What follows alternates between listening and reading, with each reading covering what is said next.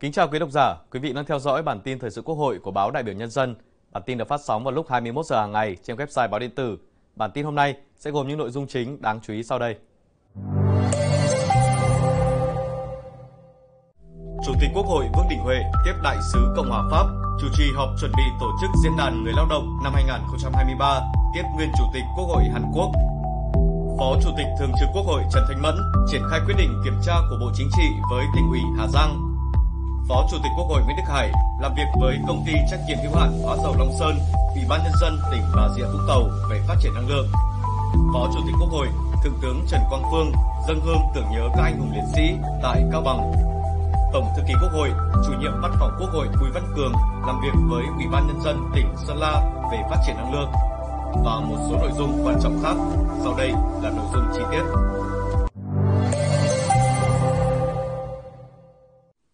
Chiều 24 tháng 7 tại nhà Quốc hội, Chủ tịch Quốc hội Vương Đình Huệ đã tiếp Đại sứ Cộng hòa Pháp tại Việt Nam. Chủ tịch Quốc hội Vương Đình Huệ chúc mừng đại sứ đã hoàn thành xuất sắc nhiệm kỳ công tác tại Việt Nam, đồng thời bày tỏ mong muốn dù ở trên cương vị nào, đại sứ cũng sẽ tiếp tục là người bạn thân thiết và rất tin cậy của Việt Nam, có phần thúc đẩy quan hệ Việt Nam Pháp, khẳng định Việt Nam nói chung và Quốc hội Việt Nam nói riêng sẽ luôn tạo mọi điều kiện thuận lợi để các đại sứ Pháp kế nhiệm và đại sứ quán Pháp tại Việt Nam hoàn thành tốt nhất nhiệm vụ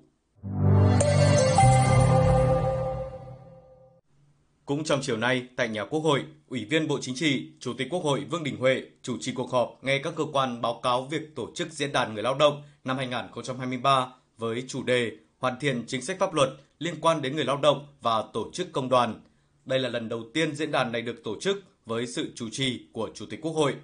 Diễn đàn là dịp để đại diện công nhân, người lao động cả nước bày tỏ tâm tư, nguyện vọng, đề xuất, kiến nghị với Quốc hội, lãnh đạo Quốc hội về chính sách pháp luật liên quan đến công nhân, người lao động và tổ chức, hoạt động của công đoàn, đề xuất ý tưởng, giải pháp thúc đẩy phát triển kinh tế xã hội, hoàn thành các chỉ tiêu, nhiệm vụ năm 2023 và nhiệm kỳ 2021-2026, góp phần nâng cao đời sống nhân dân và thực hiện khát vọng dân tộc phồn vinh, hạnh phúc.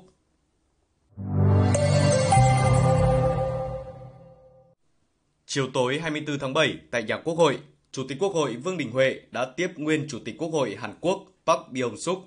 Tại cuộc tiếp, Chủ tịch Quốc hội Vương Đình Huệ và nguyên Chủ tịch Quốc hội Hàn Quốc nhất trí về việc chính phủ hai nước cần sớm triển khai hiệp định về bảo hiểm xã hội đã ký tháng 12 năm 2021 nhằm thúc đẩy hợp tác lao động thời vụ, lao động làm việc kỳ nghỉ. Nguyên Chủ tịch Quốc hội Hàn Quốc cho biết sẽ theo dõi sát sao và thúc đẩy việc thực hiện hiệp định quan trọng này.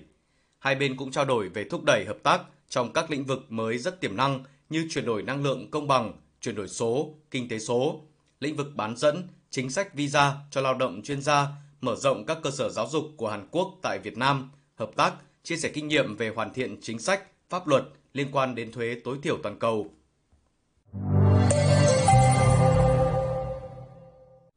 Chiều nay, tại thành phố Hà Giang, đoàn kiểm tra số 888 của Bộ Chính trị do Ủy viên Bộ Chính trị, Phó Chủ tịch Thường trực Quốc hội Trần Thanh Mẫn làm trưởng đoàn đã làm việc với Ban Thường vụ tỉnh ủy Hà Giang về việc lãnh đạo, chỉ đạo và tổ chức thực hiện công tác cán bộ.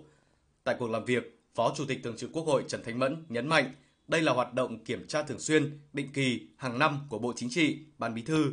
Nhấn mạnh, cán bộ giữ vai trò quan trọng là nhân tố quyết định sự thành công hay thất bại của sự nghiệp cách mạng. Phó Chủ tịch Thường trực Quốc hội Trần Thanh Mẫn cũng đề nghị đoàn kiểm tra thực hiện đúng các quy định về công tác kiểm tra của Đảng, quá trình kiểm tra cần bảo đảm thận trọng, thật sự khách quan, thẳng thắn, đầy đủ, chính xác, nghiên cứu kỹ các tài liệu, văn bản có liên quan đến công tác này để vừa kiểm tra, đồng thời đề xuất các giải pháp giúp các đơn vị tháo gỡ vướng mắc, khó khăn trong quá trình tổ chức thực hiện.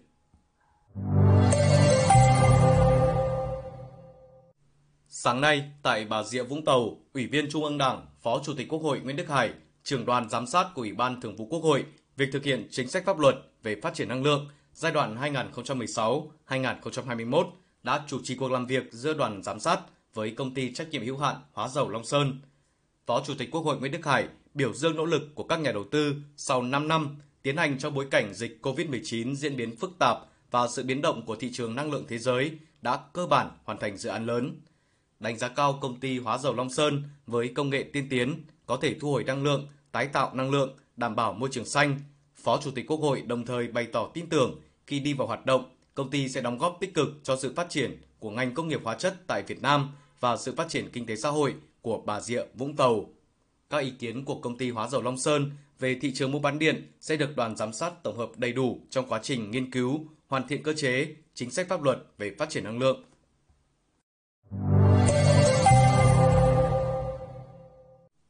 Chiều cùng ngày, tại thành phố Bà Rịa, dưới sự chủ trì của Ủy viên Trung ương Đảng, Phó Chủ tịch Quốc hội Nguyễn Đức Hải, trưởng đoàn giám sát của Ủy ban Thường vụ Quốc hội việc thực hiện chính sách pháp luật về phát triển năng lượng giai đoạn 2016-2021, đoàn giám sát đã làm việc với Ủy ban Nhân dân tỉnh Bà Rịa, Vũng Tàu. Tại cuộc làm việc, Phó Chủ tịch Quốc hội Nguyễn Đức Hải đề nghị Bà Rịa Vũng Tàu cần ban hành kịp thời các văn bản trong lĩnh vực năng lượng thuộc thẩm quyền, tổ chức triển khai quy hoạch, kế hoạch phát triển năng lượng, các dự án năng lượng trên địa bàn đúng quy định, thời hạn, tiết kiệm, hiệu quả, phối hợp với Tập đoàn Điện lực Việt Nam để điều chuyển cho tập đoàn các công trình điện đầu tư bằng vốn ngân sách nhà nước, ký quy chế phối hợp với Tập đoàn Dầu khí Việt Nam. Đồng thời, cần có các giải pháp hiệu quả để giảm hệ số đàn hồi điện, tỷ lệ tốc độ tăng trưởng điện so với tốc độ tăng trưởng GDP,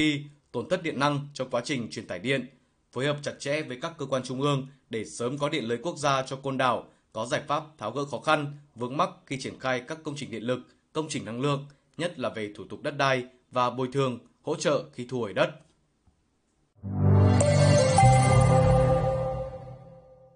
Sáng nay, nhân kỷ niệm 76 năm Ngày Thương binh Liệt sĩ, trong chuyến công tác tại Cao Bằng, thay mặt lãnh đạo Đảng, Nhà nước, Ủy viên Trung ương Đảng, Phó Chủ tịch Quốc hội, Thượng tướng Trần Quang Phương và đoàn công tác đã dâng hương tưởng niệm các anh hùng liệt sĩ tại Nghĩa trang liệt sĩ Trà Lĩnh, huyện Trùng Khánh, thăm, tặng quà các gia đình chính sách trên địa bàn. Tiếp đó tại huyện Trùng Khánh, Phó Chủ tịch Quốc hội, Thượng tướng Trần Quang Phương cùng đoàn công tác và lãnh đạo tỉnh Cao Bằng đã tới thăm, tặng quà 6 gia đình người có công với cách mạng trên địa bàn. Nhấn mạnh công tác đền ơn đáp nghĩa đã trở thành việc làm thường xuyên của cả hệ thống chính trị, huy động sự tham gia tích cực của toàn dân, góp phần thiết thực trong công việc chăm lo, giúp đỡ các gia đình thương binh, liệt sĩ, người có công với cách mạng có cuộc sống ổn định và ngày càng nâng cao. Phó Chủ tịch Quốc hội mong muốn các gia đình tiếp tục phát huy truyền thống cách mạng, luôn là tấm gương sáng cho con cháu học tập, nói theo.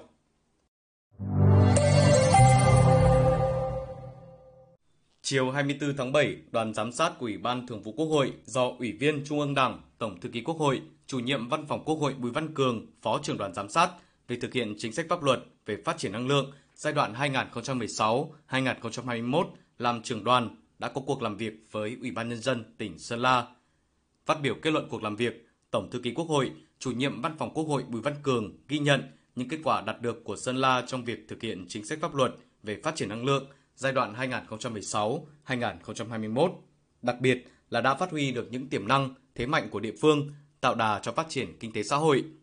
Nhân dịp kỷ niệm 76 năm Ngày Thương binh, Liệt sĩ, Tổng thư ký Quốc hội, chủ nhiệm Văn phòng Quốc hội Bùi Văn Cường và đoàn giám sát đã đến dân hương, dân hoa tại tượng đài Chủ tịch Hồ Chí Minh tại quảng trường Tây Bắc, tỉnh Sơn La, thăm và tặng quà thương binh 4 trên 4 Nguyễn Văn Soái và cán bộ tiền khởi nghĩa Nguyễn Văn Tân tại thành phố Sơn La.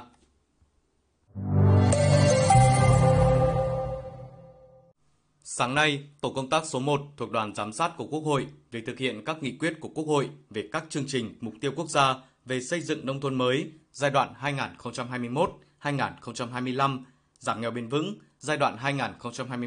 2021-2025, phát triển kinh tế xã hội vùng đồng bào dân tộc thiểu số và miền núi giai đoạn 2021-2030 do Ủy viên Trung ương Đảng, chủ nhiệm Ủy ban xã hội Nguyễn Thúy Anh, Phó trưởng đoàn giám sát làm trưởng đoàn đã có cuộc làm việc tại huyện Nguyên Bình, Cao Bằng về nội dung này. Dịp này, tổ công tác đã thăm hỏi, trao quà tặng cán bộ, lãnh đạo và bà con nhân dân xã Vũ Minh và huyện Nguyên Bình, trao tặng 15 phần quà cho các gia đình có công, gia đình chính sách, hộ nghèo trên địa bàn huyện Nguyên Bình. Sáng cùng ngày, tổ công tác số 2 thuộc đoàn giám sát của Quốc hội do Phó chủ nhiệm Ủy ban xã hội Lâm Văn Đoan, Ủy viên đoàn giám sát làm trưởng đoàn đã làm việc với Ủy ban nhân dân huyện Trùng Khánh Phát biểu tại cuộc làm việc, Phó chủ nhiệm Ủy ban xã hội Lâm Văn Đoan đánh giá cao nỗ lực của huyện Trùng Khánh trong thực hiện các chương trình mục tiêu quốc gia, ghi nhận, tổng hợp đầy đủ các kiến nghị, khó khăn của huyện. Nhân dịp này, tổ công tác số 2 đã trao quà tặng Ủy ban nhân dân huyện Trùng Khánh và 15 gia đình có công, gia đình chính sách, hộ nghèo trên địa bàn huyện Sáng nay, tại nhà Quốc hội, dưới sự chủ trì của Phó chủ nhiệm Văn phòng Quốc hội, trợ lý Chủ tịch Quốc hội Phạm Thái Hà, trưởng ban soạn thảo xây dựng đề án thành lập Bảo tàng Quốc hội Việt Nam, ban soạn thảo đã họp phiên thứ nhất. Báo cáo thực trạng công tác tổ chức, hoạt động của Phòng Truyền thống Quốc hội, đại diện vụ thông tin Văn phòng Quốc hội cho biết, Phòng Truyền thống Quốc hội bắt đầu đi vào hoạt động từ kỳ họp thứ 6 Quốc hội khóa 10 nhằm phục vụ nhu cầu tham quan, nghiên cứu và tìm hiểu lịch sử Quốc hội của các đại biểu Quốc hội, cán bộ, công chức Văn phòng Quốc hội.